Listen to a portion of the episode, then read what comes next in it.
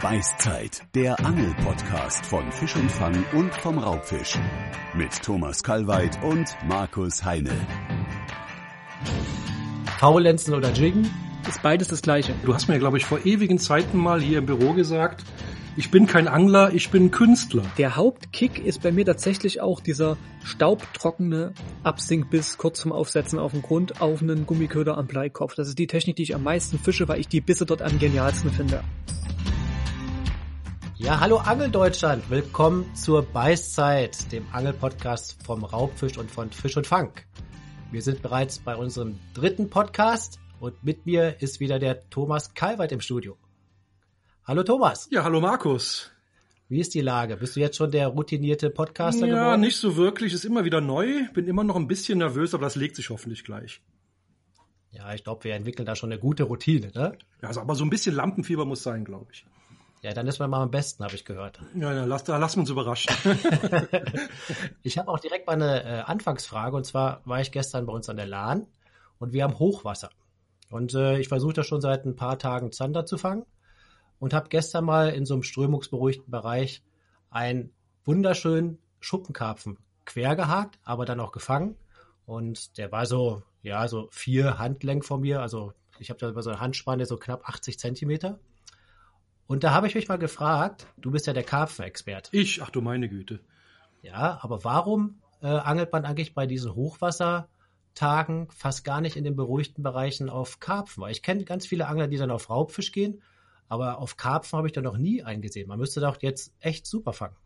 Also ich kenne das von vielen Flüssen. Ich bin ja Döbelangler unter anderem auch. Und da hat man gerade im Frühjahr bei Hochwasser unwahrscheinlich oft Beifänge von großen Karpfen. Die halten sich halt auch in den wenigen strömungsberuhigten Bereichen auf. Warum die Karpfenangler da nicht sitzen, keine Ahnung. Wahrscheinlich ist so viel Zeug im Fluss unterwegs, so viel Äste und Dreckzeug, dass die mit ihrer Methode da nach 5 Minuten einpacken müssen, weil die ganze Schnur voll hängt. Das denke ich mir aber nur. Aber beim Döbelangeln habe ich also schon jede Menge schöne frühe Winterflusskarpfen gefangen. Das geht also schon. Was meinst du denn? Muss man dann noch extra anfüttern oder die Karpfen? Nee, die sind ja da. Wenn du die schon zufällig hakst, dann müssen die ja dicht gestapelt da sein. Also ich glaube, da Brotflock am Haken, halbe Stunde warten und du hast einen, ne? Ja, das war ganz krass. Also der Karpfen, der war makellos und ich hatte schon mal vor 4 Tagen so ein fast 30 Pfund einen Spiegelkarpfen dran. Der war aber so ganz alt. Gleiche Stelle, oder? Ja. An der gleichen Stelle, ja. Ja, dann und siehst du mal, wie dicht gepackt die da stehen, ne? Und da gehst du auf Zander, wenn du schöne Karpfen fangen könntest. Welch Frevel, ne? Ja, meine Güte. Ja, aber wir gehen da mal zusammen auf Karpfen, würde ich sagen. Ich bin mit dabei. Projekt Hochwasserkarpfen, da wird sich der Birger freuen, dass wir uns auch ein Projekt vornehmen. Ja, stimmt. Müssen wir ja jetzt. Also mit dem Birger, der Birger Domeyer, mit dem haben wir unseren ersten Podcast gemacht. Und der ist ja ein Projektangler. Deshalb, Thomas, das Projekt Karpfenangler. Karpfen bei Hochwasser. Nicht das Projekt Karpfen, sondern Karpfen bei Hochwasser, ja. Ja, und wer die Folge von Birger nochmal hören möchte, könnt ihr euch ja reinziehen, das ist die Folge 1. Und zu den Karpfen stelle ich euch nochmal bei uns in den sozialen Medien auch ein paar Fotos rein. Dann könnt ihr euch den mal angucken, weil der Schuppenkarpfen war echt makellos. Aber heute wollen wir nicht über Karpfen reden. Wie gesagt, wollte ich ja einen Zander fangen und wir haben heute ein Gast, der sich im Zanderangeln wahrscheinlich wie kein zweiter auskennt. Willkommen, Sebastian Hähnel. Herzlich Sebastian, willkommen. Hörst du uns? Natürlich höre ich euch. Da ist er. Bin da. Ja, freut mich mega, dass ich hier dabei bin beim Podcast und bin gespannt, was ihr so vorbereitet habt und welche Themen ihr so habt, die ihr da besprechen wollt. Wir haben eine bunte Liste vorbereitet und wo bist du gerade? In Berlin? Jetzt bin ich in Berlin, ja. Du wohnst auch in Berlin, ne? Ja. Und wie sieht es mit dem Angeln in Berlin aus? Weichst du lieber auf Mecklenburg-Vorpommern oder Brandenburg aus oder bist du auch in Berlin unterwegs? Sowohl als auch. Also ich habe ja in Berlin, so wenn man da einen Vorteil draus sehen will, ist es die Lage, dass ich quasi in alle Richtungen, so eine Autostunde in alle Richtungen, ringsrum, südlich, nördlich, westlich, östlich, verschiedene Reviere erreichen kann. Und je nachdem, wo ich dann Lust drauf habe, kann ich mich dann aufmachen und dann das Revier eigentlich relativ schnell erreichen. Also ich wohne eigentlich genau zwischen Mecklenburger Seenplatte, der Oder, der Elbe und diesen ganzen Seenketten im Süden von Berlin, die auch dann, ich sag mal, man ist da irgendwie schön zwischendrin. Ne? Sonst müsste ich mich ja für ein Revier irgendwo entscheiden, wenn man dort wohnt, und dann angelt man dann immer an derselben Ecke, das ist nicht meins. So kann ich mich schön flexibel halten. Hast du denn schon Zander vorm Reichstag gefangen? Vorm Reichstag noch nicht, und wenn, da wäre es dann hinterm Reichstag. Ja, oder hinterm Reichstag. Ich war einmal in Berlin und nie mehr wieder, hätte ich fast gesagt. Aber man weiß ja, dass da Wasser ist. Das weiß ich zumindest. Ja, also das System aus Spree und Havel ist recht unspektakulär von der Struktur her, aber es sind Fische da, die ziehen auch immer hin und her, und die dauerhaft zu packen zu haben, ist, glaube ich, eine Riesenkunst. Und ich habe so ein paar Stellen, wo die immer wieder mal vorbeikommen, und ich gehe auch in Berlin angeln. Wir hatten auch kürzlich einen Film da gemacht. Ich habe auch für Fisch und Fang 2014 oder 2013 einen produziert und da sogar meinen zweitgrößten Berlin-Zander da gefangen in diesem Film. Also schon seit Jahren mache ich das, und es ist irgendwie auch Bestand des Jahrgangs abhängig, wie gut und schlecht das manchmal ist. Und dieses Jahr in dem Jahr... Wie groß war der Zander, wenn ich mal dazwischen quatschen kann? Der zweitgrößte 78. Und 2020 konnte ich den größten Berlin-Zander erwischen mit 88. Das war schon krass. Das ist schon eine Hausmarke. Ja, aber es ist halt wirklich zähes Angeln. Es ist, ich bin auch 2-3 Mal los und da geht gar nichts. Und ich denke mir dann, wo sind denn diese Fische? Wenn du die einmal zu packen hattest und hast eine Sternstunde, am nächsten Tag gehst du hin und schneiderst. Das ist wirklich verrückt. Und ist auch 2020 ein Phänomen, dass man merkt, dass die Leute nicht reisen. Also an Stellen, auch jetzt gerade aktuell, wenn man aus Berlin rausgeht, da ist ja die Landesgrenze Brandenburg, da darf man jetzt noch bis März auf Zander angeln, bis Ende März. Also wenn ich das mal kurz einwerfen darf, wir haben jetzt momentan Anfang Februar, als wir bei der Aufnahme, ne? Genau, dass die Leute da 10 Angler auf der einen Seite der Brücke, 10 Angler auf der anderen. Wurde mir erzählt, habe ich auch schon gesehen. Das kenne ich so nicht. Angeldruck gibt's überall, aber das ist schon wirklich heftig, dass an allen Plätzen, die exponierend sind, wo man als Uferangler auch rankommt und Zugfische auch trifft, wenn die ziehen, wenn sie Bock haben, dass die alle belegt sind, die Plätze, und die schon am Nachmittag wie ein Handtuch über die Liege legen am Hotel, ne, dass die dann schon besetzt sind. Das ist absoluter Wahnsinn. Mhm. Das ist dieses Jahr ein Phänomen, was hoffentlich nach der Krise auch dann wieder abnimmt. Dann sind die wieder alle in Angelurlaub hoffentlich, ne? Ja, oder mit der Frau verreist oder was weiß ich. Sebastian, wir haben bei unserem Podcast einige Rubriken, und zu Beginn haben wir die Rubrik, die heißt Schnell gefragt. Schnell gefragt. 10 Fragen, 10 Antworten. Ja. Ich stelle dir also jetzt mal 10 Fragen oder stelle dir 2 Sachen zur Auswahl, und du darfst dich nur für eine Sache entscheiden. Das alles ganz schnell und einfach spontan, ohne zu überlegen. Ne? Okay. Ich fange damit mal an. Also, die erste Frage. Alleine angeln oder zu zweit? Zu zweit. Sommer oder Winter? Sommer. Fluss oder See? Vom Ufer aus Fluss. Freiheit oder Familie? Hart, kann ich nicht beantworten gerade. BMW oder Mercedes? Kann ich auch noch nicht ganz abschließend beantworten. Das sind auch schwierige Fragen, ne? Ja, jetzt kommt da einfach Faulenzen oder Jiggen. Ist beides das Gleiche, was der Köder unter Wasser macht. Es kommt auf deinen Zugimpuls an, wie stark der ist. Also Faulenzen oder Jiggen? Faulenzen, weil es einfacher ist, praktikabler. Okay, jetzt kommt noch eine Frage, die könnte schwierig sein. Zanderkönig oder Nightfight? Zanderkönig. Fire Tiger oder Motoroil? Beides UV-aktiv. 90er Zander oder 50er Barsch? 90er Zander. Und als letzte Frage, Tofu oder T-Bone Steak?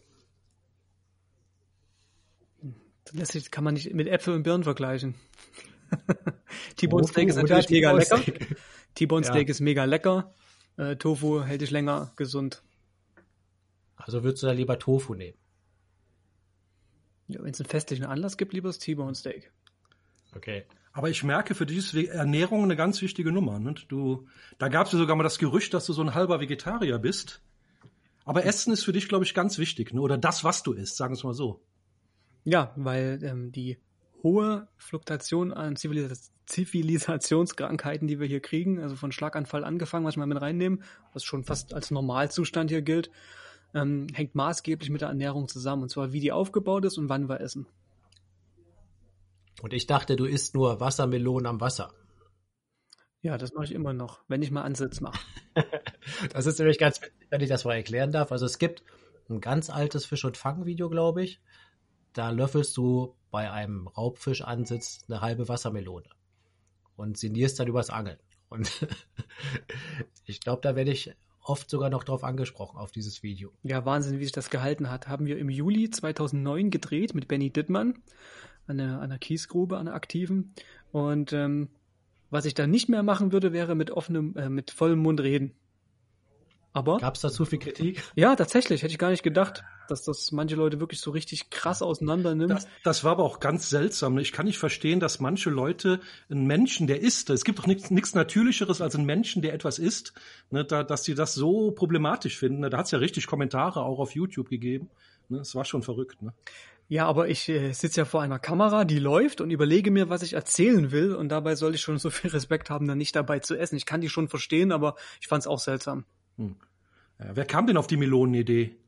Das habe ich so zum Angeln mitgenommen immer. Das ach so, okay. Nee, also ganz locker flock. Ich dachte, das wäre so eine Kunstaktion gewesen oder sowas. Nein, also wir sitzen ja nicht im Keller und überlegen uns, was wir Geiles einstreuen, sondern es ist einfach so, wie es war. Ich habe mir halt die ollen Teleknüppel geschnappt, ein paar Köfis noch besorgt und dann nochmal schnell in den Supermarkt. Und was kann man im Sommer abends schnell noch essen? Eine Büchse Bohnen. Brauche ich ja nur, wenn ich jetzt ein Marschgepäck mache und lange Strecken abwandere. Und beim Ansitz nehme ich halt eine Melone mit und löffel die aus.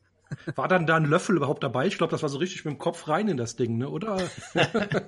Aber die Leute sollten sich den Film unbedingt mal angucken. Wir packen, glaube ich, einen Link auf unsere Social-Media-Seiten hier zum Podcast. Dann kann man sich den Film nochmal reinziehen. War auf jeden Fall eine spannende Sache. Und die Kommentare lesen, ist auch ganz witzig. Ganz witzig. Der Film wird immer noch geklickt. Mir hatte das Birger letzte Woche mal vermittelt. Der hat gesagt, die 3000 letzten Monat immer noch, der hat ja über 1 Million Klicks, weil es erstens ein sehr, sehr einfaches Thema ist, was an der Basis der Angler ist, mit Köderfisch auf Zander. Das interessiert sehr viele Angler. Nicht jeder ist versiert und geht Spinnfischen und macht mit dem Boot los. Oder das ist wirklich an der Basis auch der Anglerschaft quer durch die Republik interessant, dieses Thema. Und der YouTube-Algorithmus hat das damals als interessant markiert und hält ihn bis heute dort in der könnte für dich interessant sein Ausspielliste drin. Also das ist wirklich interessant.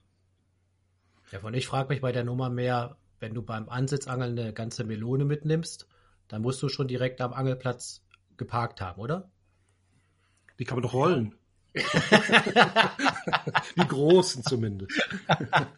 Die habe ich unterm Arm geklemmt wie so ein Globus, so keine Ahnung, die habe ich da einfach mitgehabt. Aber Sebastian, ich bin ja auch Ansitzangler und ich bin ja auch hier in dem Podcast, um die Fahne der Ansitzangler gegen die ganzen Spinnfischer so ein bisschen hochzuhalten, und das machst, also du bist mir sehr sympathisch, weil du ja auch immer noch mit Köderfisch losziehst, ne?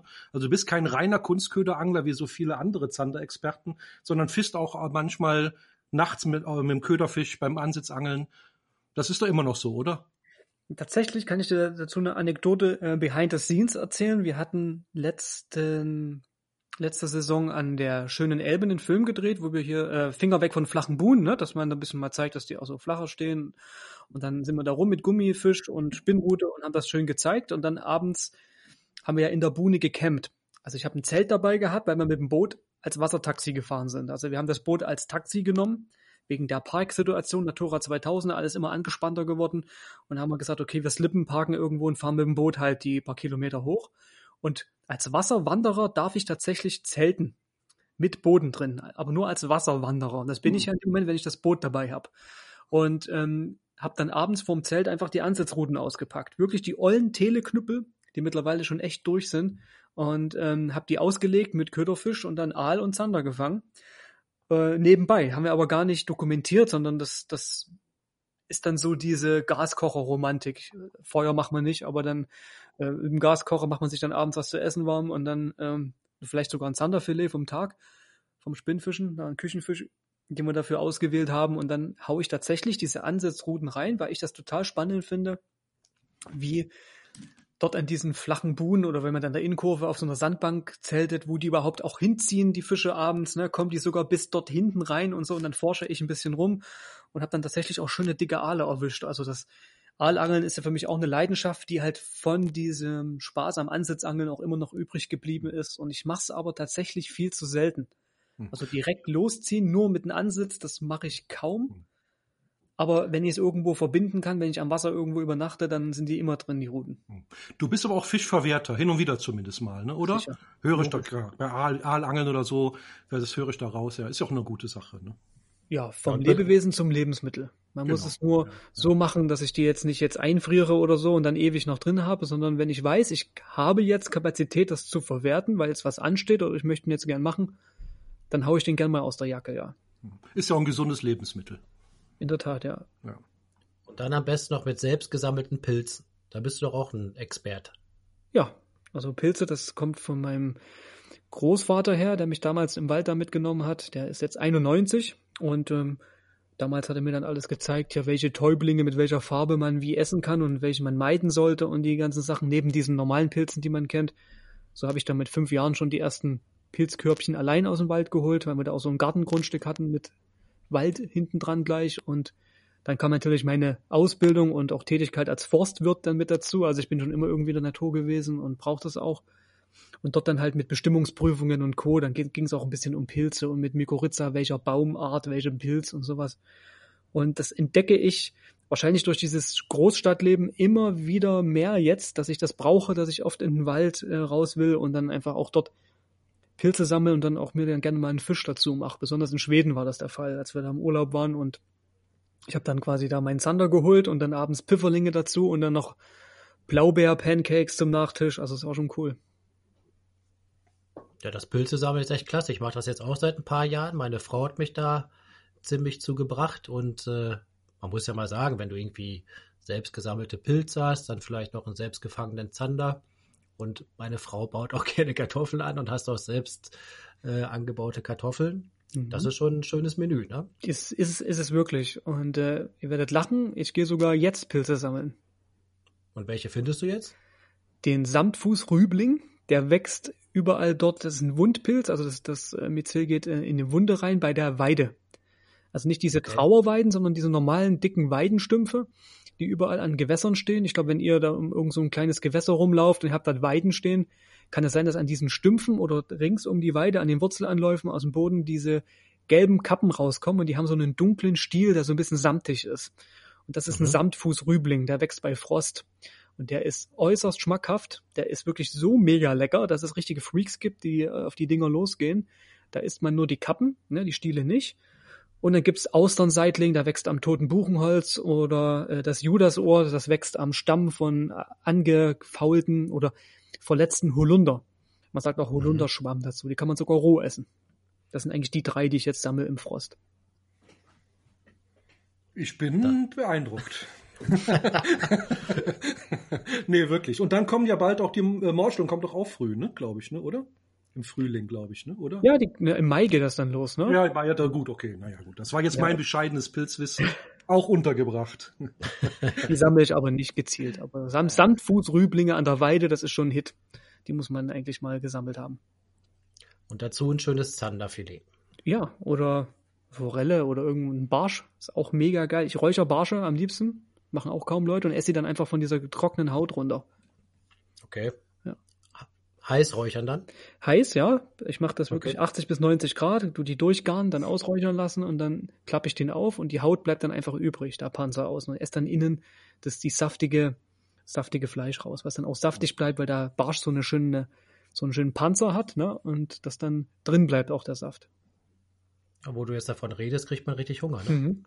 Kommen wir aber mal zurück zu den Zandern. Weil der Zander ist ja jetzt dein Zielfisch, mit dem du auch so richtig bekannt geworden bist. Du bist ja zweifelsohne jetzt einer der bekanntesten Zander-Experten des Landes, wenn nicht vielleicht sogar der bekannteste. Warum denn überhaupt Zander? Das ist eine Faszination, die diesen Fisch nicht ausübt, sondern den dieser Fisch ausstrahlt auf mich damals schon, weil ich habe mit 14 meinen Fischereischein gemacht, war vorher schon ein bisschen in Waldteichen los. Mein erster Fisch war ein Giebel, den ich mit der Teigkugel und einer alten DDR-Pose gefangen habe. Die habe ich sogar noch, die Pose. Vielleicht irgendwann mal interessant für Thomas, seine Sammlung. Oh ja. Und ich habe, Zander war ein Fisch, der irgendwie ein Mysterium ist, ne? Ich kannte keinen, der die wirklich fängt. Und ich habe die tatsächlich in der Fisch und Fang damals Fotos gesehen von diesen Fischen mit diesem Stachelkamm, mit diesem Gebiss, die reflektierenden Augen und diese Porzellanflossen, da war ich hin und weg. Und viele können das, die heute auf Zander anfangen zu angeln und sich damit beschäftigen, können das bestätigen. Barsche und Hechte, die kriegt man irgendwie beim Spinnfischen, vor allen Dingen beim Spinnfischen, aber der Zander ist immer was Besonderes, dass man den nicht so einfach erwischt oder dass der dann auch nachtaktiv ist und man muss sich dann besonders Mühe geben, den zu fangen, zumindest regelmäßig und gezielt zu fangen. Das ist eigentlich eine große Herausforderung und der Zander sieht auf der einen Seite sehr aggressiv aus, ne, als vom optischen her. Außerdem ist er sehr ästhetisch, aber er sieht sehr aggressiv aus, verhält sich aber ganz anders. Verhält sich sehr, sehr defensiv, sehr langsam. Früher hat man immer gesagt, der ist vorsichtig. Das würde ich so nicht sagen. Ich würde sagen, der ist langsam. Der kann einfach nie anders. Und du musst deine Angeltechnik wirklich dann auch ganz genau darauf abstimmen. Und ich bin einfach hängen geblieben da drauf bis heute. Und für mich ist es dann weniger das Ziel, immer den kapitalsten zu erwischen aus dem Gewässer, was auch seinen Reiz hat, was ich auch gerne mal mache. Aber ich finde es einfach immer genial, wenn ich irgendwo an ein anderes Revier komme, sei es See, Kanal oder Fluss, diese Fischart an sich zu fangen, zu überlisten. Das ist für mich so der Kick, dass ich quasi sage, hier, ich habe in dem Gewässer jetzt einen Zander erwischt. Der Thomas und ich sind ja begeisterte Hechtangler. Also ich glaube, Thomas, der Hecht ist unser Lieblingsfisch, kann man schon so sagen. Weil es so einfach ist wahrscheinlich. Ja, ist dann das Zanderangeln dagegen besonders schwer oder was meinst du, Sebastian? Es ist nicht schwerer, es ist anders. Und der Zander ist auch nicht bekannt dafür, dass er einen spannenden, von Adrenalin vollgepumpten Drill liefert. Das Fangen des Zanders, das Überlisten ist quasi der Reiz und der Kick an der Sache. Wenn du dann dran hast im Drill, ist dann so, ja, ich hab ihn. Da freust du dich dann schon. So, dann ist eigentlich schon die ganze Mühe, die es manchmal macht und Präzision ist dann schon wieder vergessen, weil du jetzt in dem Moment einfach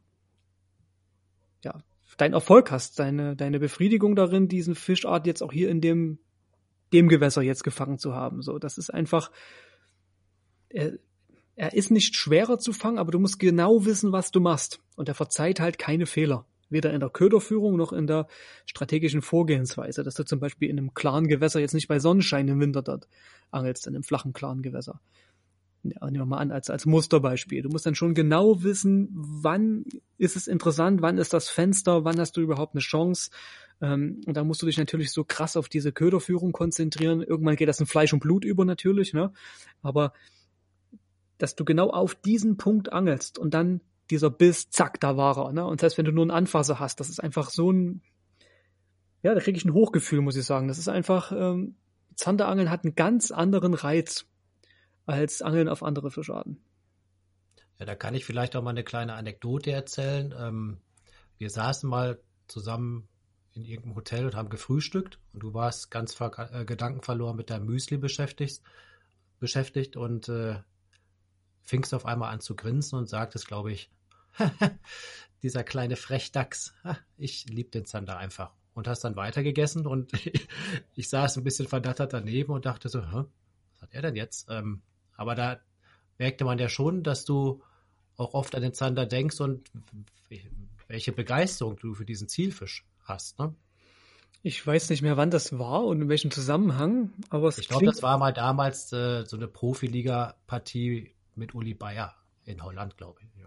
Ah, das kann sein, stimmt. Da ging es wahrscheinlich darum, da hatte ich solche Zander auch gehabt, ne, auf dem Tabellar da.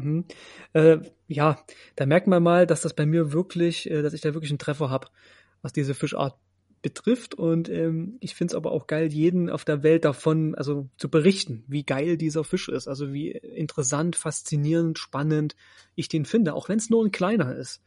Das ist, wie er sich verhält, wie er den Köder attackiert, ne, wann ich ihn wo erwische. Ich kann die ja sehr gut berechnen, die Zander an verschiedensten Revieren. Da muss ich nicht mehr vor Ort sein, weil ich das Muster im Zanderangeln da einfach 20 Jahre mittlerweile durchexerziere und mich das immer nicht loslässt. Also das wird auch nie langweilig werden. Und das ist, ich angle auch gerne auf andere Fischarten. Jedes hat seine Spannung, aber der Zander ist für mich, weil er eben so speziell ist, immer noch der spannendste. Und die Frechdachse, die fängst du dann besonders gern. Naja, vor allen Dingen an euphorischen Gewässern, da gibt's viele davon. Kurz. Aber ich finde das immer ganz lustig, wenn du sagst, der Frechdachs. Also, ja, der Frechdachs. Ja für Thomas und mich bist du ja so ein bisschen auch der Literat der Zanderszene. Du hast ja dann oft so eine ganz blumige Sprache und das amüsiert mich doch des Öfteren. Ja, das freut mich. Ich hatte ja mal so ein Schlüsselerlebnis mit dir. Du hast mir, glaube ich, vor ewigen Zeiten mal hier im Büro gesagt, ich bin kein Angler, ich bin Künstler. Und das ist mir das geht mir bis heute nicht durch den Kopf. Du hast ja auch eine ganz eigene Herangehensweise an das, was du machst. Also ich glaube, du siehst dich jetzt nicht nur bloß als Gummifischbader, sondern du hast auch eine Botschaft so ein bisschen, die du den Lesern oder deinen Zuschauern auch vermitteln möchtest. Kann das sein? Kann möglich sein. Also ich sehe das so, ich habe mich jetzt mal gefragt, ich erkläre ja in Videos sehr oft, wie sowas funktioniert, ne? Wie ein Zander den Köder einsaugt, ne? Das berühmte Fupp, ne? Und da machen sich ja Angler in der Szene ja schon drüber lustig, ne? Weil sie wahrscheinlich erhabener sind oder wie auch immer.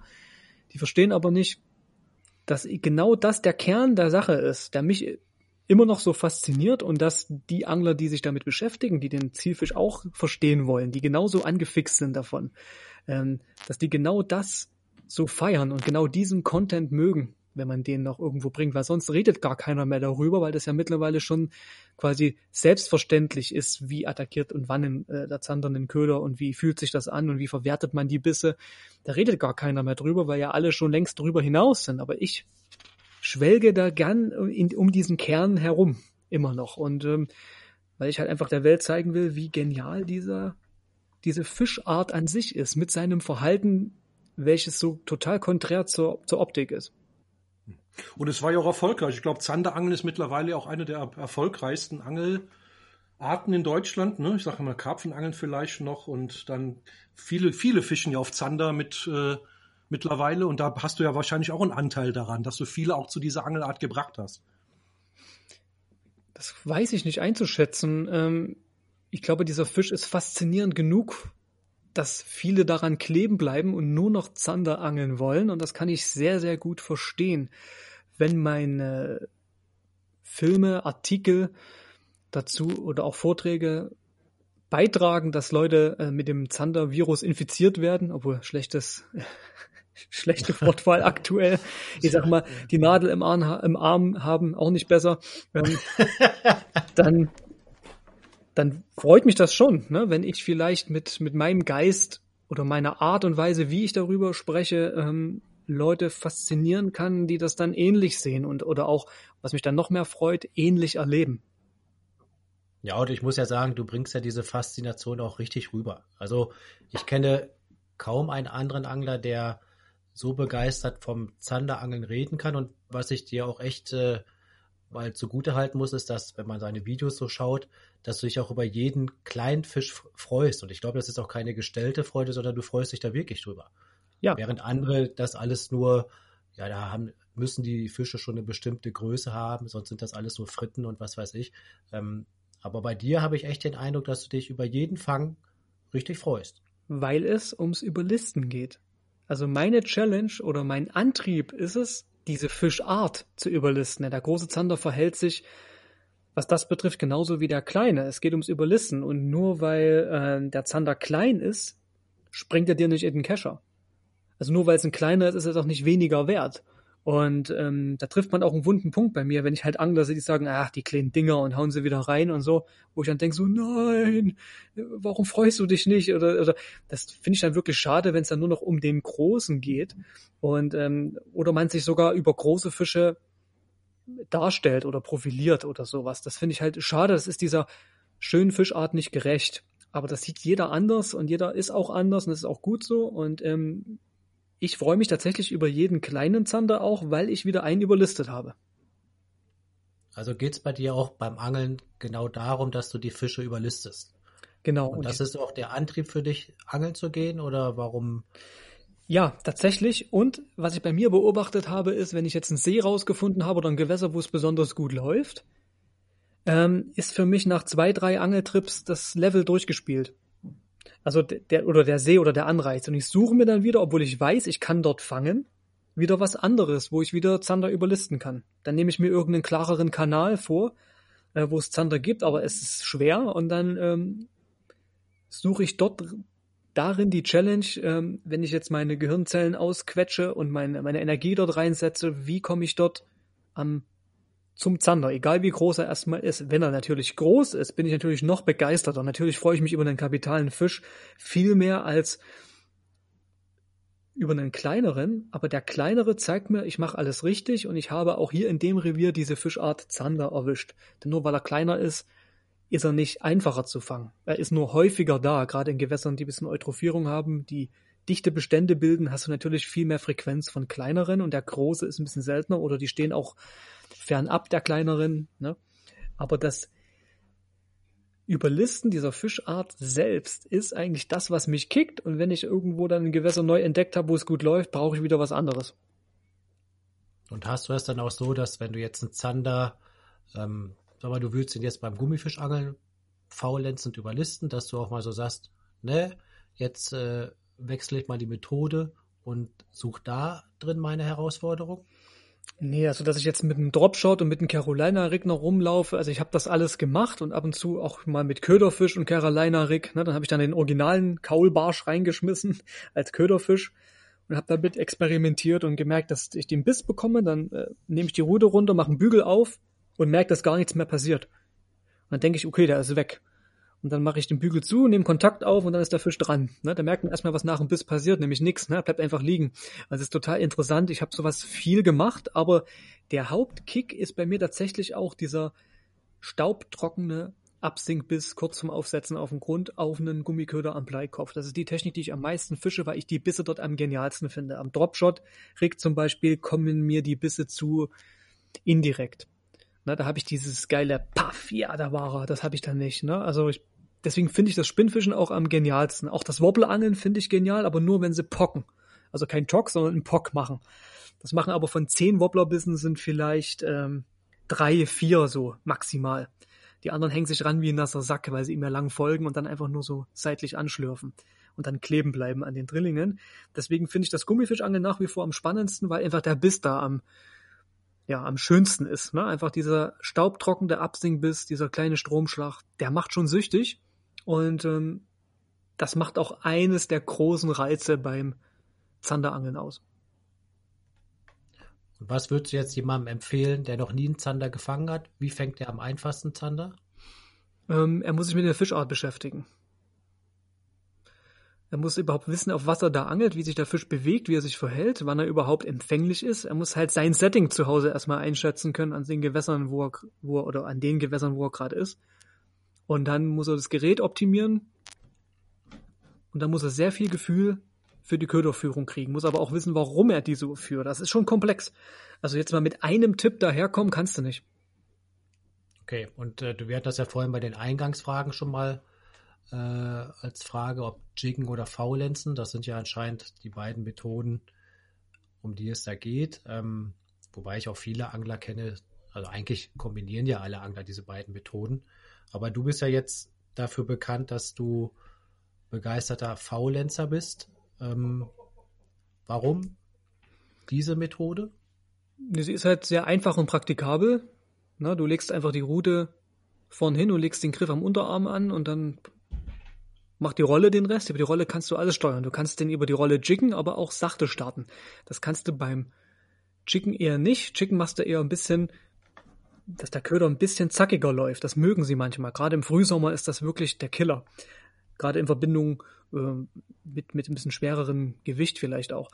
Aber du musst, ich habe das an diesen Becken in den Messen mal wirklich gegengetestet und das ist auch dann Teil meiner Vorträge dort auf diesem Schaubecken, dass ich das Jiggen und das Faulenzen gegeneinander stelle und die Leute total baff sind, dass sie sehen, dass der Köder unten dasselbe macht. Der startet ja gegen den Schnurrbauch-Wasserwiderstand. Und der Zugimpuls ist ja eigentlich das Entscheidende. Und ob ich den über die Rute mache oder über die Rolle.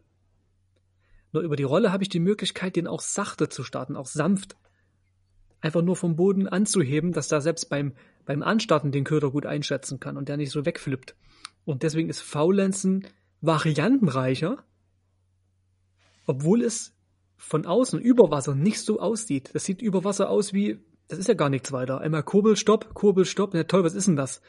Aber du hast so viele Möglichkeiten. Du kannst den Köder über die Rolle schicken zum Beispiel, indem du den quasi hart beschleunigst, und du kannst ihn aber auch wirklich gerade so sanft anheben in Kombination mit leichten Gewichten zum Beispiel, und kannst den ganz anders reizen. Und das macht ganz oft den Unterschied, dass der Zander dann noch auf den Köder reagiert. Und gibt es da irgendeine Faustformel, wie hoch der Gummifisch über den Boden hüpfen soll? Ne, eher nicht wie hoch, sondern wie lang ist die Absinkphase, dann weißt du das ungefähr. Also ich sag mal, sollte schon ungefähr so in der zweiten Sekunde wieder landen. Thomas? Ja, ich bin jetzt so in die Kunstköderwelt eingetaucht. Zwischen Pock und Tock habe ich mich gerade so ein bisschen ganz verloren. Ich glaube, kann das sein, dass du Candy Crush spielst? Ich habe ein Bier gerade geholt, bin aber jetzt wieder da. Mich würde eigentlich mal eine ganz andere Sache interessieren. Jetzt haben wir jede Menge über Pock und Tock geredet. Hast du eigentlich noch andere Hobbys oder Leidenschaften neben dem Angeln? Außer Pilze sammeln? Ja, das sicher. Also Natur, Pilze sammeln, das ist mein Ding, klar. Angeln. Wenn du das Hobby zum Beruf machst, dann hast du eine Berufung. Dann bist du eigentlich damit unterwegs. Aber ich bin gar nicht so oft angeln, wie man denkt. Aber ansonsten treffe ich Freunde, verreise auch gerne. Ne? Berliner Nachtleben war auch immer so ein Punkt, wo ich ordentlich mitgemischt habe. Und ich sag mal, das Angeln ist eigentlich immer noch ein Hobby, auch wenn ich es beruflich mache. Ja, das ist ja bei vielen immer so ein Problem. Viele sagen ja, wenn das Angeln Beruf ist, dann ist es Stress. Dann hast du Leistungsdruck und so, und dann kann man sich nicht mehr so wirklich beim Angeln entspannen oder so wirklich Freude erleben. Aber du hast dir die alte Freude immer noch beibehalten. Obwohl du da ja auch dein Geld mit verdienst im Endeffekt. Ne?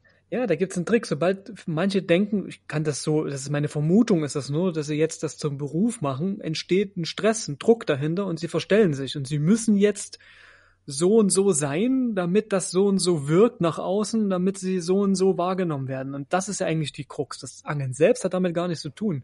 Die machen sich das selber, diesen Stress. Das heißt, wenn du einfach nur deine Leidenschaft und das Feuer dafür gut dokumentierst, reicht es eigentlich.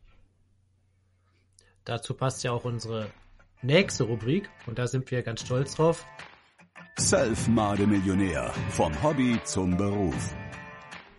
Findest du dich auch, Sebastian, dass wir da extrem kreativ waren mit Self-Made-Millionär? Ja, finde ich gut. Sind das so Forellenteich-Sachen jetzt mit der Made? Der Hintergrund der Rubrik ist eigentlich, ihr habt das ja gerade schon angesprochen, dass wir alle unser Hobby zum Beruf gemacht haben und mehr oder weniger direkt mit dem Angeln auch unser Geld verdienen. Und wie Thomas dann gerade schon gesagt hat, besteht ja immer die Gefahr, dass man die Freude am Hobby verliert. Und du hast ja gerade gesagt, ja, wenn man authentisch bleibt und die Leidenschaft wirklich hat und verfolgt, ist diese Gefahr gar nicht gegeben. Du warst ja früher Forstwirt und bist dann irgendwann auch komplett in die Angelbranche gewechselt. Wie ist das denn damals passiert? Das sind ja bei uns allen eigentlich immer mehr so zufällige oder schicksalhafte Begegnungen, wenn man es so nehmen möchte. Also ich habe ja zwei Stränge ins beruflichere Angeln, sage ich mal, genommen. Das war einmal der Weg über Parei, ne? Also über Fisch und Fang und der Raubfisch. Da bin ich gekommen dazu, weil Matthias Fuhrmann damals eine Auf-Achse-Reportage in unserer Gegend gemacht hat. Und er geht dann zum lokalen größten Angelgeschäft und fragt den, hey, hast du fähige Leute? Und da ich dort meine Angelfotos oft gern gezeigt habe und auch ein bisschen einkaufen war da, hat er gesagt, ja, ich kenne da einen, der ist total verrückt. Na, das war ich. Und dann sind wir zusammen los und haben dort bei dieser Talsperrenreportage, habe ich da dem Matthias ein bisschen unterstützt und rumgeführt und haben da ein paar Fische gefangen, uns gegenseitig fotografiert, und dann sagt er, Mensch, hast du ein gutes Auge für Bilder auch, und also Angeln alleine gehört ja nicht allein dazu, ne? Also es gibt so viele Angler, die gut sind, aber die kein Auge für gute Fotos haben zum Beispiel, ne? Und irgendwie sagte Matze, Mensch, wir könnten mal wieder einen neuen Autoren gebrauchen. Ich gebe dir mal die Mail von Henning Stüring. Der hat aber viel zu tun. Schreib ihn mal an. Wenn er nicht gleich antwortet, dann fragst du nochmal. Das war 2003 oder 2004. Dann habe ich ihm Henning geschrieben und kam keine Antwort. Dann habe ich nochmal geschrieben und dann kam, das war ein Satz, der hat alles verändert. Statt in der E-Mail drin, schlage vor, Komma, du sendest mal einen Probeartikel samt Bilder zu. So, beste Grüße, Henning Stüring. So, schlage vor, Krammer. So, das war's. Das habe ich dann gemacht. Ja.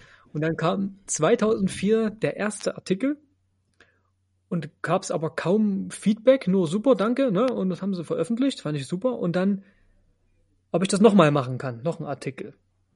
Wahrscheinlich hat er damit getestet, ob er nochmal gut wird. Oder ob es ein Lucky Punch war oder irgendwas, auch von Fotos her. Und dann habe ich das nochmal gemacht und dann irgendwie ist es dann zur Gewohnheit geworden. Und dann wurde ich dann vom exklusiven Autor dann zum festen, ne? Und dann war ich sogar eine Zeit lang auch bei euch im Haus, ne? Kennt ihr ja noch die Zeit. Und dann hatte ich da mein Büro und habe dann auch da Sachen gemacht und auch viel für Außendienstsachen auch und auch Reportagen und alles und bin dann wieder im Homeoffice gelandet und dann irgendwann vom Homeoffice, als es nicht mehr gab, gesagt, ich mache meine Dienste weiter und mache es ganz normal wie die anderen Autoren, ne? Und bin aber immer noch Teil der Redaktion. Und das ist bis heute ja erst so geblieben. Da bin ich auch mega stolz drauf und freue mich dann auch.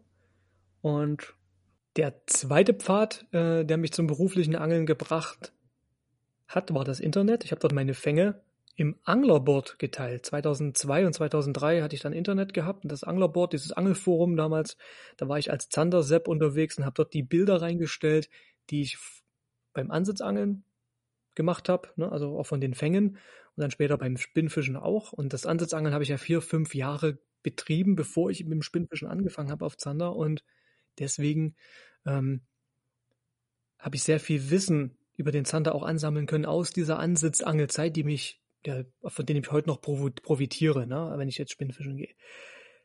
Und in diesem Forum habe ich dann meine Bilder reingeteilt und dort ist dann, weil ich auch viel an der Sächsischen Elbe geangelt habe, der Jörg Strehloh auf mich aufmerksam geworden mit seinem Team, die an Hamburg Zanderseminare angefangen haben als neues Ding. Und da ich auch an der Elbe angel, nur hunderte Kilometer weit weiter stromauf, haben wir uns gegenseitig besucht, Kontakt aufgenommen und unsere Erfahrungen verglichen und gemacht. Und dann bin ich dann dazu gekommen, dass ich quasi für Jörg Kunden betreut habe am Wasser in dem Gebiet der Sächsischen Elbe und auch an den Talsperren und natürlich auch dann bei den Ködern maßgeblich mit dabei war, wie die von Anfang an da entstanden sind. Also die Kaulis habe ich noch von 2003 mit Glasaugen. Ich habe das ein richtiges Archiv davon. Also in meinem Kauli-Archiv kann ich dann reinschauen, welchen Stadium die über die Jahre genommen haben, um sich immer weiter zu verbessern und zu optimieren. Und da war ich dann von Anfang an mit dabei und war dann in diesem Pfad drin. Also einmal damals noch diese Guiding-Touren und auch diese Entwicklung oder das nach vorn bringen dieser speziellen Zanderköder, die wir dann im Rahmen dieser Seminare auch dann gefischt haben. Ne? Und das war der zweite Teil, der mich ins berufliche Angeln gebracht hat. Und so kamen diese beiden Pfade, sind so parallel nebeneinander gelaufen. Einmal das redaktionelle, journalistische, über die Fisch und Fang und der Raubfisch und dann diese Sache über den Jörg damals, wo ich dann dort mitgemischt habe und dort die Kunden betreut habe. Und so habe ich eigentlich schon Coaching-Erfahrung oder über Guidings damals, heute mache ich das natürlich viel effektiver, seit 2004, kann man sagen. Das ist schon, irgendwie war 2004 ein Jahr, wo alle Dämme brachen und wo alles in diese Richtung berufliches Angeln gekommen ist, ohne dass ich gesagt habe, oh, ich will jetzt hier beruflich angeln oder ich will mich das Angeln jetzt zum Beruf machen oder ich überlege mir jetzt, was ich für ein Business machen könnte. Nee, es kam einfach aus sich selbst heraus. Einfach wahrscheinlich, weil ich so eine Zandermacke habe. Das kann schon damit zusammenhängen. Und wie kam dann der Schritt zur Zanderkant und zum Zandercoaching?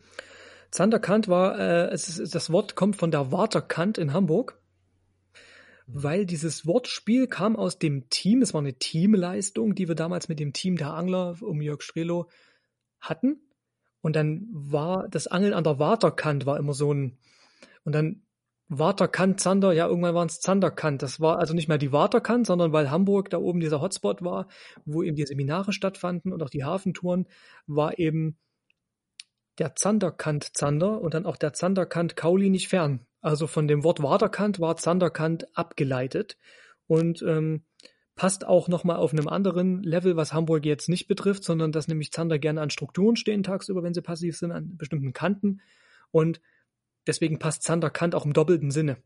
Und das Wort ist tatsächlich damals schon entstanden, 2004, 2005.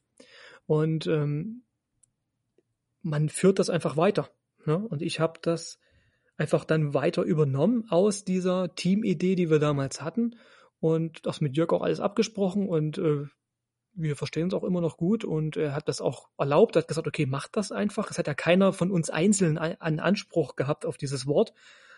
Und dann haben wir das so festgelegt, weil er andere Wege gegangen ist mit anderen Firmen. Da war ich nicht so konform mit den Produkten und habe gesagt, nee, das möchte ich nicht angeln, weil es einfach ein Rückschritt ist zu dem, was wir schon hatten zu der Zeit. Und dann habe ich gesagt, okay, ich mache das einfach weiter und das ist doch okay. Und dann sagte er, okay, dann mach das. Und dann habe ich gesagt, ich nutze das aber als Arbeitstitel Zanderkant und mache da ein Label draus, weil es dann auch von der Person ablenkt. Na, ich mache nicht Sebastian Hähnel Fishing, sondern einfach, das verkörpert doch in einem Wort die Leidenschaft und auch die Spezialisierung, um die es geht, nämlich Zanderangeln. Deswegen Zanderkant. Und bis jetzt war das eigentlich ein sehr, sehr guter Glücksgriff, muss man sagen. Und ja, das zu dem Wort. Und du machst ja auch dieses Zander-Coaching seit ein paar Jahren. Was können wir uns da genau darunter vorstellen?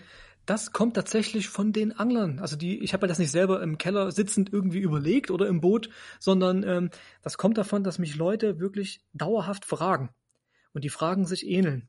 Und die Leute immer wieder dieselben Schmerzpunkte haben und die gleichen Dinge, die sie beschäftigt, wo sie nicht weiterkommen mit dieser Fischart Zander, die ich aber alle schon gemeistert habe und auch damals selber meistern musste.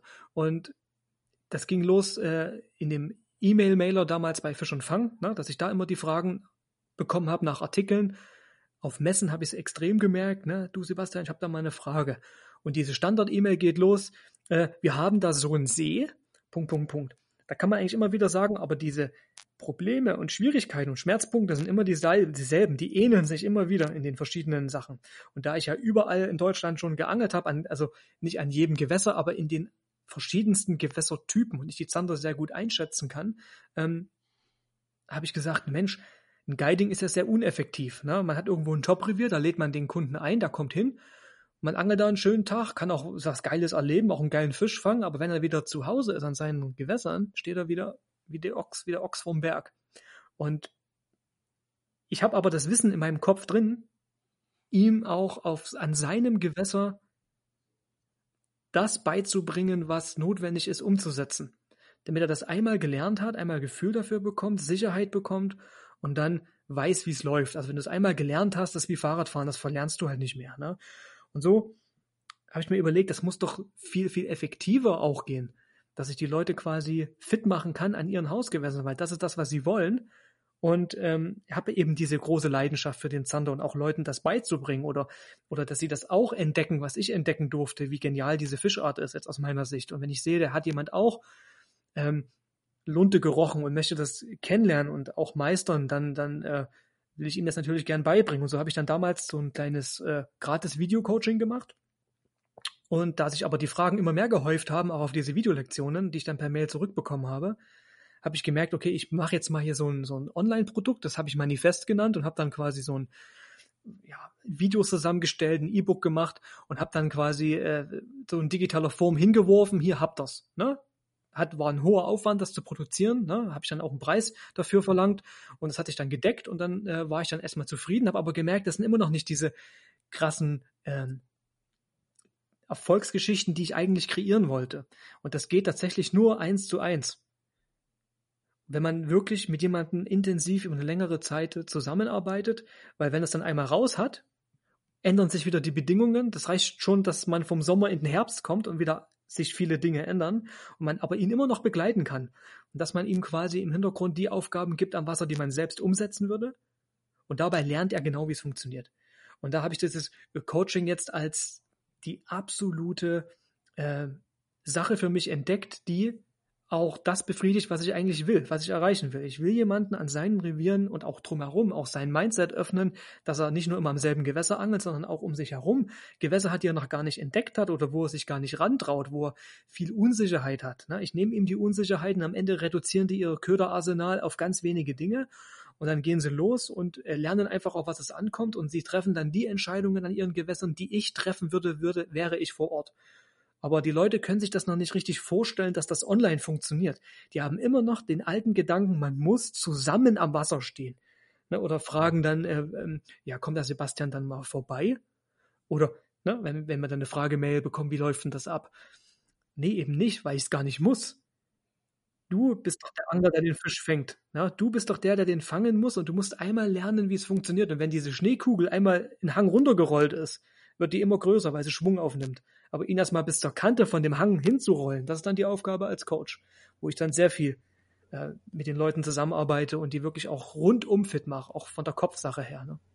Ja, und wie stelle ich mir dann so eine 1:1 Betreuung ganz genau vor? Also es ist dann jetzt wie so ein beim Sport ein Personal Trainer, gut, der geht ja mit dem jeweiligen dann auch trainieren, aber du machst dann zum Beispiel virtuelle Schulungen mit ihm 1:1, wenn er Fragen hat, bist du im steten Kontakt mit deinem, sind das Schüler eigentlich?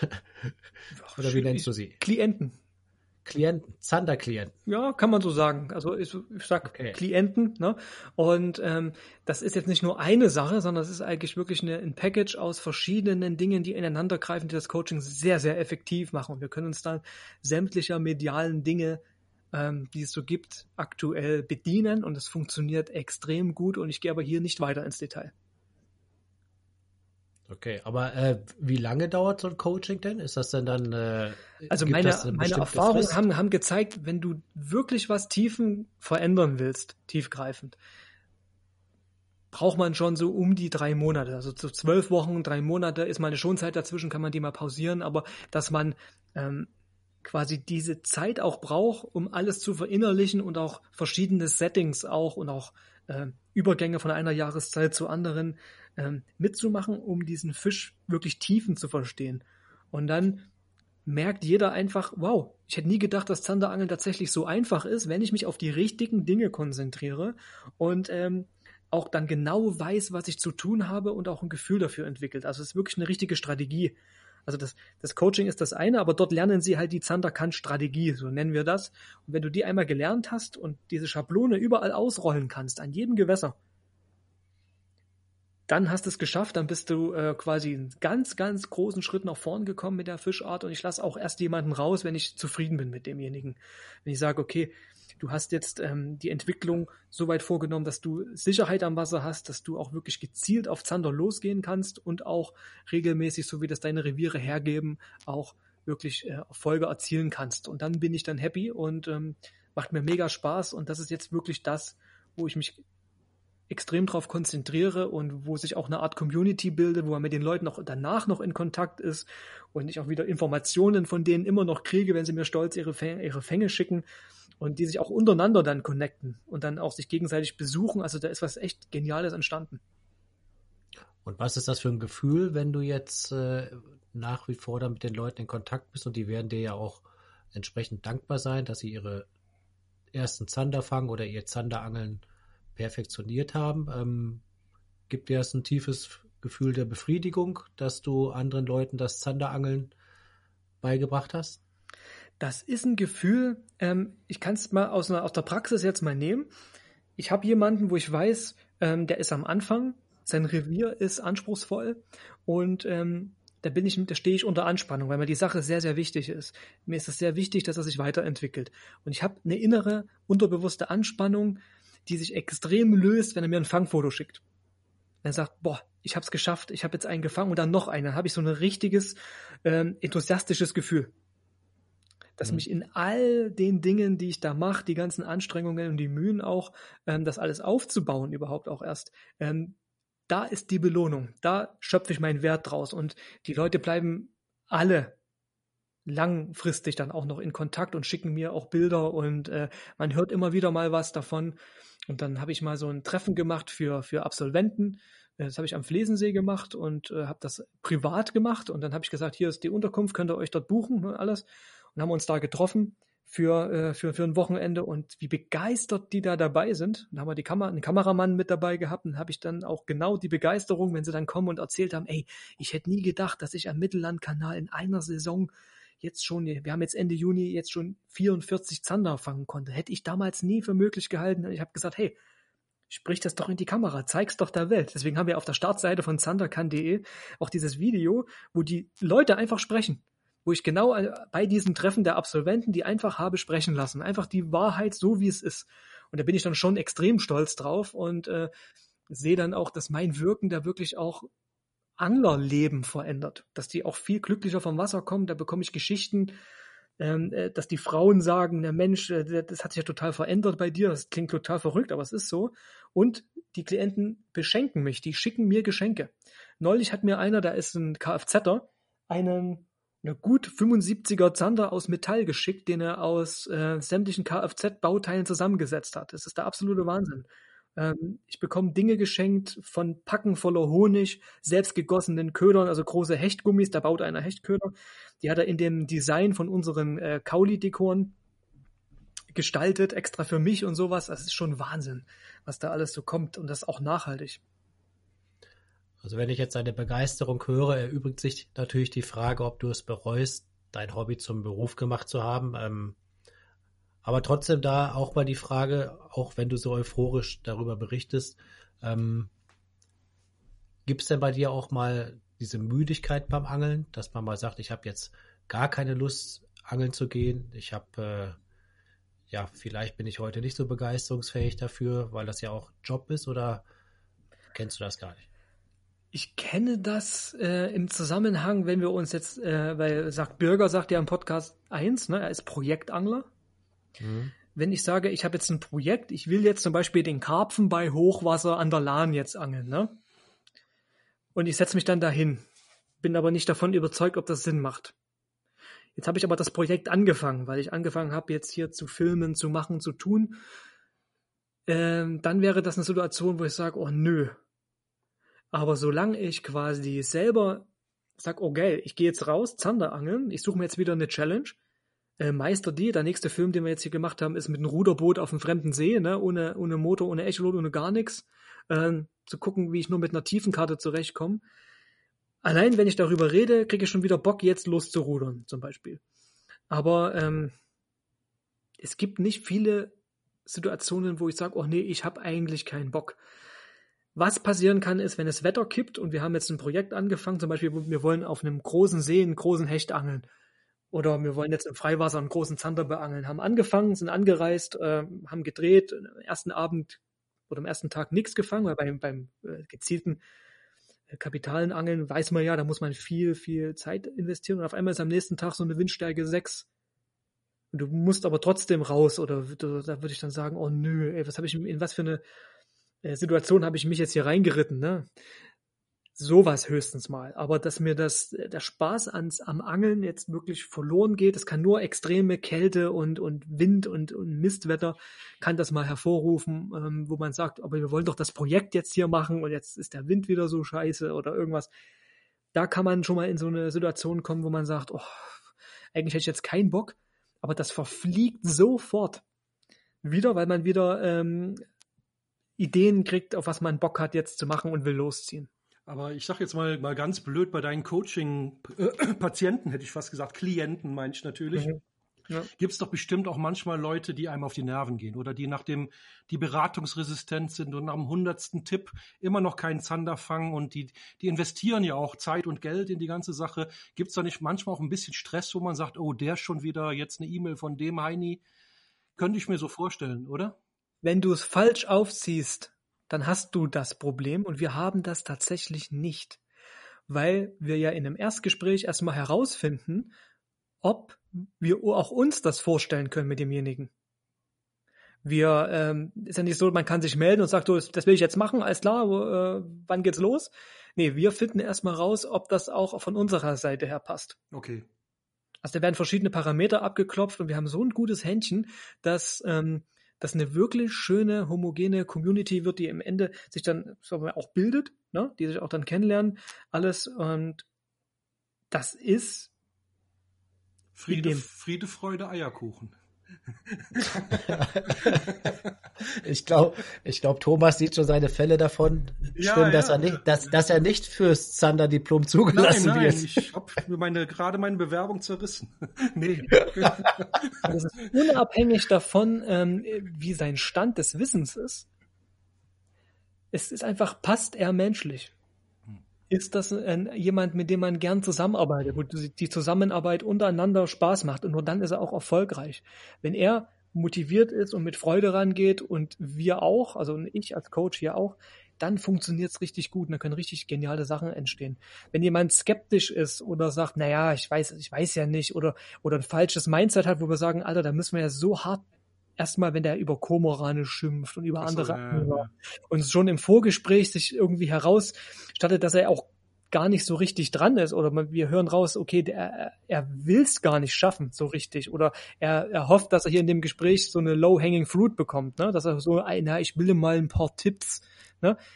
Dann kommt er erst gar nicht dazu, dass wir uns näher mit ihm befassen und ihn noch näher kennenlernen, um ihm dann ein Angebot für ein Coaching zu machen. Uns heißt, ihr seid schon ein größeres Team, die da die Leute betreuen. Oder sprichst du von dir in der...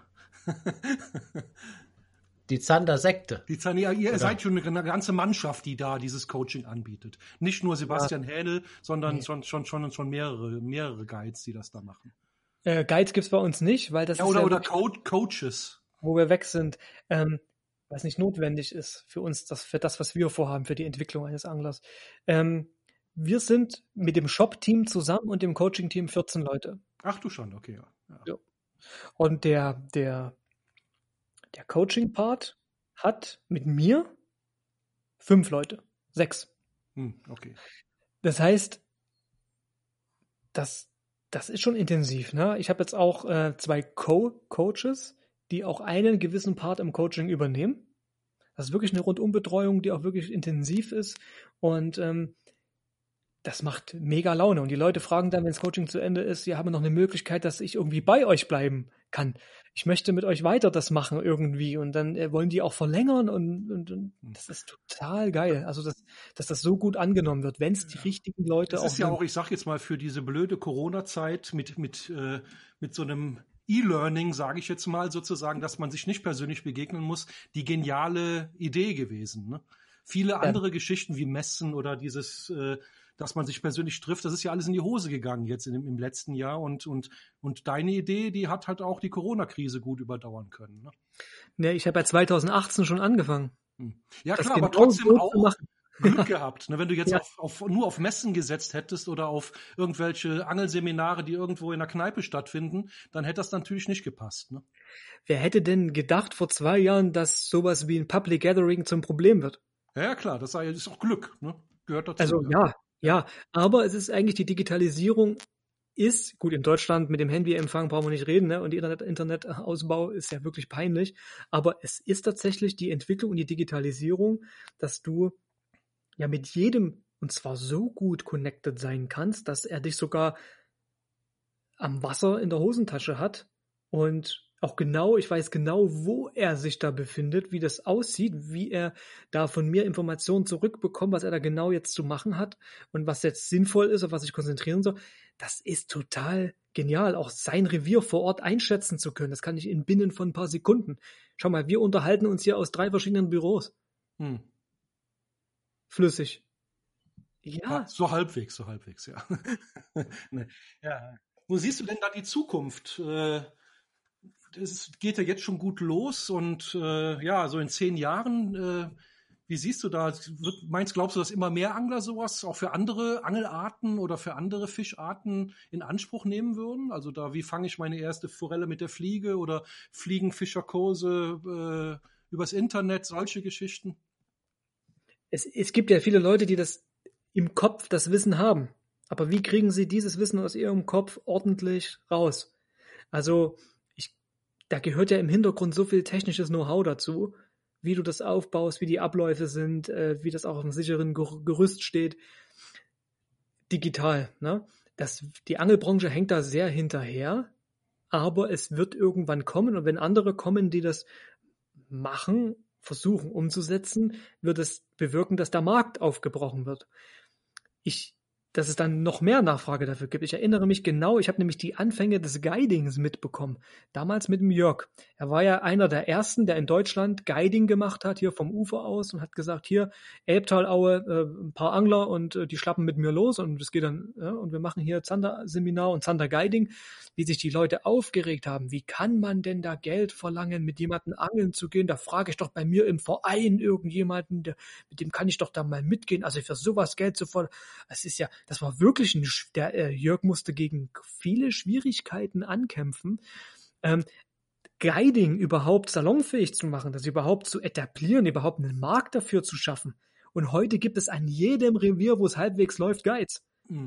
Also heute ist es völlig normal, dass Leute selbst danach suchen, ein Guiding machen zu wollen, wenn sie irgendwo im Urlaub an irgendeinem Revier sind.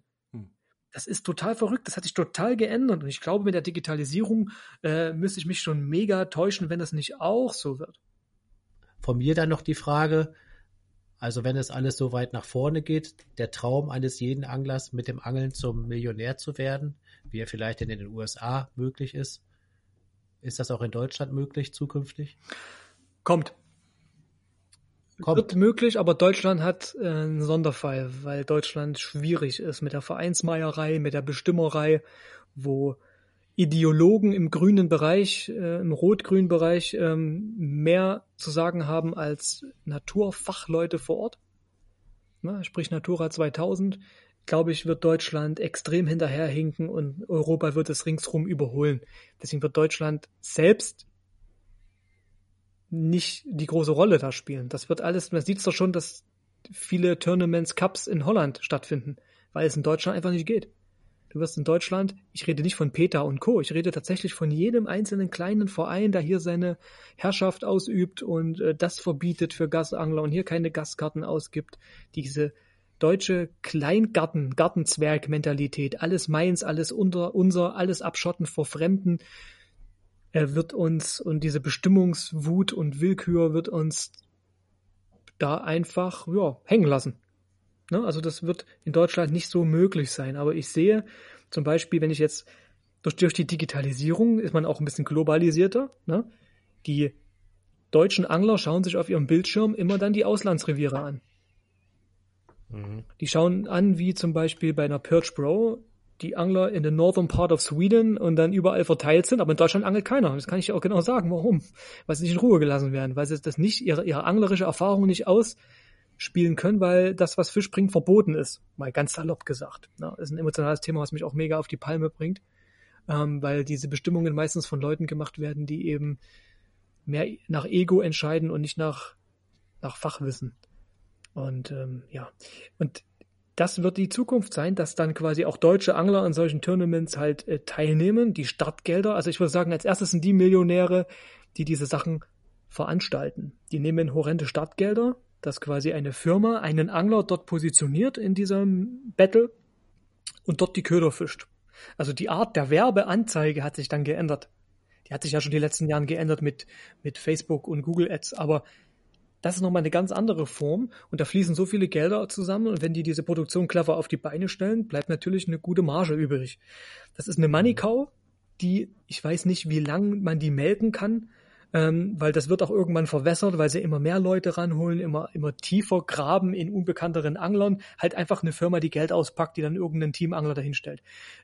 Dass das vielleicht an Relevanz verliert, aber es wird vorher nochmal sich extrem aufblähen mit Tournaments vom Boot in ganz Europa, bis es dann quasi zu sehr verwässert, dass es nicht mehr so interessant wird. Und weil jeder was vom Kuchen abhaben will, wird es dann nochmal 10 mehr Challenges geben. Und das ist so eine Entwicklung. Aber ansonsten glaube ich, dass die Spezialisierung der Trick ist. Also nicht mal der Angelladen, wo es alles gibt, sondern spezialisiert wie bei uns. Wir von Zanderkant sind ja quasi im Name, der Name ist Programm, dass wir auch bei uns im Online-Shop wirklich nur die Produkte haben, die für diesen Zielfisch optimiert sind. Bei uns bekommt man vom Einhänger bis zur Rute alles, was zum erfolgreichen Zanderangeln optimal ist, weil wir das selbst am Wasser draußen fischen und auch brauchen. Wir nehmen auch nur das rein, was wir wirklich selbst brauchen und erweitern unsere Palette auch nochmal im Fluorocarbon-Einhänger, einen geilen Gummikescher. Eine Premium-Route kommt noch, eine Vertikalroute fürs Freiwasserangeln und auch eine Wobbler-Route ist eine Arbeit. Und wir lassen uns da aber Zeit, weil wir es gut machen wollen, weil wir die Produkte auf den Punkt haben wollen. Denn wenn wir spezialisiert sind, nehmen wir nicht von einer Range jetzt 5 verschiedene Barschrouten und das sucht sich der Kunde dir aus, die ihm gefällt, sondern wir wollen die am Wasser am besten performt, die unsere Philosophie im Zanderangeln, was wir eben brauchen, aus der Praxis dann an die Leute weitergibt. Und diese Spezialisierung ist, glaube ich, ein großer Schlüssel. Ja, dann können wir da ja noch einige Sachen erwarten. Ich fand es jetzt auch mal ganz interessant, deine Ausführungen zu hören, weil auch dieser Gedanke des Coachings und wenn du von Klienten sprichst und Absolventen, das ist ja mal eine völlig andere Herangehensweise. Thomas, da musst du dir doch nochmal überlegen, das Zanderdiplom zu machen. Oder ob wir uns, wir sind ja alle nur Bachelor of Arts in Pikefishing. Ja, ne? Genau, stimmt. Mehr so Doktor Ehrenhalber. Ja, aber ich find das schon super, was du auf die Beine gestellt hast, und ist echt interessant, diesen gedanklichen Ansatz auch mal verfolgen zu können, der ja doch im Vergleich zu anderen Ansätzen doch so anders ist. Ne? Also da weiterhin viel Erfolg, Sebastian. Ja, vielen, vielen Dank. Damit kommen wir auch schon zum Ende unseres schönen Podcasts. Also zunächst nochmal besten Dank, dass du die Zeit genommen hast, Sebastian. Auch immer gerne. Und wir haben zum Schluss immer noch eine Rubrik, die heißt Nachgehakt, was du schon immer wissen wolltest. Und zwar in dieser Rubrik kannst du unserem nächsten Gast eine Frage stellen. Und der nächste Gast ist der Stefan Seuss, mit dem du auch schon einige Angelabenteuer erlebt hast. Aber bevor du dir gleich eine Frage ausdenkst, haben wir noch eine Frage von dem Matze Koch für dich, der Gast in unserem im zweiten Podcast war. Was hast du noch für Träume? Gibt es noch irgendeinen Zielfisch, irgendein Erlebnis, was du dir verwirklichen möchtest? Das würde mich schon mal interessieren. Also, was ist dein Traum, Sebastian? Auch ein Bronzehai? Nee.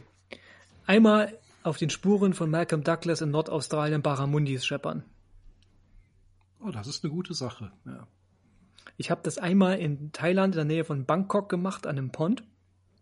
Da habe ich einen Tipp bekommen, von dem Veit Kasimirsch, der auch hier in Berlin wohnt, und sagte, Mensch, da musst du unbedingt hin, das musst du mal gemacht haben. Es gibt ja in Thailand und in Südostasien auch wilde Baramundis, aber ich habe die weder auf den Philippinen erwischt, noch in Thailand, weil die Flussmündungen, gelinde gesagt, man kann sich das nicht vorstellen, Müllkloaken sind und auch mit Netzfischerei, denen wohl extrem zugesetzt wird. Und da habe ich dort in so einem Pond Baramundis geangelt. Das ist eine Mischung aus Zander und Barsch, aber sowas von brutal. Es sieht aus wie ein Zander, aber verhält sich wie ein total abgedrehter Riesenbarsch, der alles zerstören will, was er findet. Das ist absoluter Wahnsinn, was diese Fische leisten. Der kommt beim Biss aus dem Wasser gesprungen, tanzt auf der Schwanzflosse und zerlegt dir so einen witzigen Gummifisch in alle Einzelteile. Das ist der absolute Wahnsinn. Ich habe da ein paar gefangen und habe mich mega gefreut, aber die mal in ihrem natürlichen Lebensraum zu beangeln, also mit der Ebbe und Flut in diesen Mangroven da in Nordaustralien, ich glaube, das wäre mal wirklich ein Traum, der extrem spannend ist, aber man braucht wirklich extrem harte, feste Handschuhe oder einen Lipgrip, weil der Barramundi, wie ich schon festgestellt habe, was er mir auch gezeigt hat dort vor Ort, der Bad Boy, der uns dahin gebracht hat, das ist nämlich sein Name, der die Angler da an diese Ponds bringt, der hat messerscharfe Kiemenbögen, aber auf dem Kiemdeckel drauf, also nicht der Kiemrand, also nicht der Kiemdeckel, sondern wirklich, was der Barsch auch schon im Ansatz hat, wo man sich manchmal dran reißt, ne? Das ist bei dem Barramundi messerscharf, wie so eine scharf geschliffene Perlmuttmuschel ist das. Und wenn man da falsch rankommt und mit der Handlandung rangeht, kann das richtig, richtig böse enden. Und deswegen ist er mit Respekt zu genießen, aber er ist halt wirklich ein Fisch, der mich fasziniert, wo ich sagen würde, ey mal, Nordaustralien, dort diese Flussmündungen auf die Baramundis zu beangeln, das wäre nochmal eine Nummer, wo ich funkelnde Augen kriege. Ja, das Funkeln in deinen Augen, das hört man auch in deiner Sprache. Ja, ja. Also völlige Begeisterungsfähigkeit, finde ich super. Pass auf, wenn du auf Baramundi gehst, ne, dass du uns auch wohlbehalten wieder nach Hause kommst. Jetzt zum Schluss, wohlbehalten, muss ich noch mal ganz kurz was sagen. Ich war mit David Wenzel auf Kuba, ne? Der hat fast einen Kugelfisch den Finger abgebissen. Oh Gott, oh Gott. So viel dazu. Man kann damit David Wenzel mal nach der Kugelfischnummer fragen, ne? Den Boss. Ja. Mal fragen, was mit dem Hähnel und dem Kugelfisch in Kuba war. Da lacht er sich tot. Das werden wir mal machen. Vielleicht kommt der David ja mal als Gast in unseren Podcast, in unserer nächsten Staffel. Jetzt ist aber der nächste Gast der Stefan Seuss und du hast die Ehre, dem Stefan eine Frage zu stellen. Also Sebastian, was wolltest du schon immer von Stefan Seuss wissen? Ja, Stefan, ich wollte mal von dir wissen, wie viele Angeltage im Jahr du am Wasser bist. Oh, da ist wahrscheinlich einfacher zu fragen, wie viele Angeltage oder wie viele Tage bist du nicht am Wasser? Ne?